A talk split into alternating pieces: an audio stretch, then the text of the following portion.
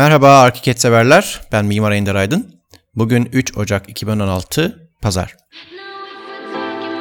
Senenin ilk podcastine ArchiCAD üzerine her tür bilgi, haber, etkinlik, duyuru ve ipuçlarını paylaştığımız internet yayınına tekrar hoş geldiniz. Bu benim sekizinci kaydım. Ne yazık ki her gün çekim yapma şansım olmuyor. Ama e, inanın her gün olması için çabalıyorum. Arka plandaki hazırlığı, çekimin kendisi, hatta müzik seçimi bile ayrı zaman alıyor. Çekim sonrasında kesme biçme işlemleri derken bir podcast'in bir iki saatlik bir mesai ile ancak tamamlanabildiğini söylemek isterim. Lakin ArchiCAD için bu saatleri harcamaya fazlasıyla değer.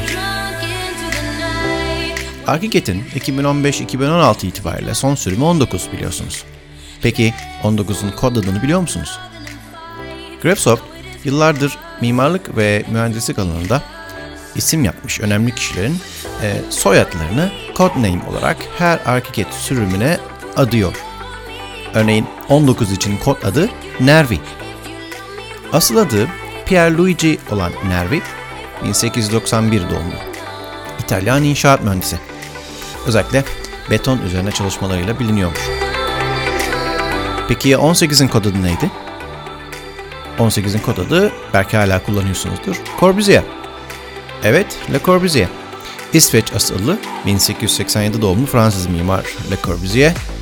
Tabii bu onun takma adı biliyorsunuz. Her mimar ve mimarlık öğrencisi için bilinmezse olmaz mimarlar arasında. ArchiCAD on yedinin kod adı ise Gropius. Alman Walter Gropius mimar, bin sekiz yüz seksen üç doğmuş, Bauhaus'un kurucusu.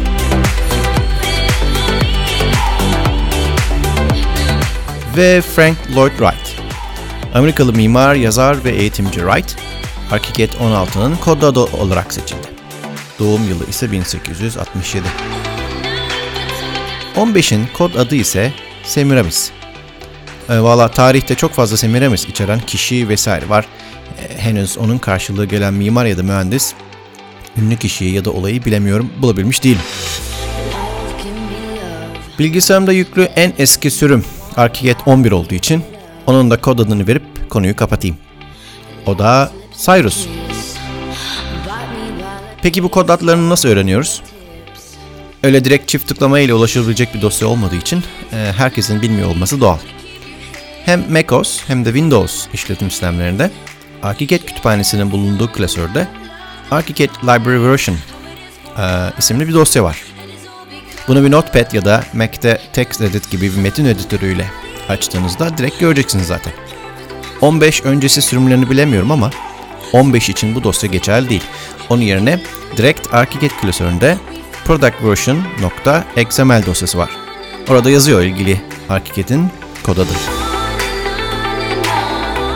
Bugünkü yayınımı bitirirken beni podcast üzerinden sabırla ve merakla dinleyen, hatta defalarca dinleyen, like'larıyla ve yorumlarıyla destek olan ArchiCAD gönüllerine, ki onlar kendilerini biliyorlar, çok teşekkür ediyorum. İyi ki varsınız.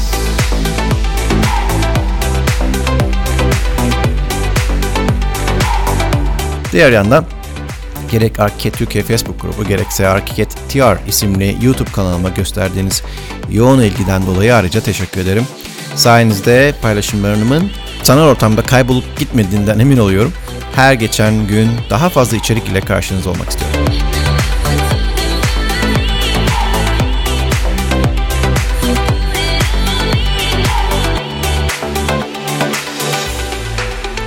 iki bin on altının herkese huzur ve mutluluk getirmesini, her şeyden önce ülkemize barış getirmesini diliyorum. Sağlıcakla kalın.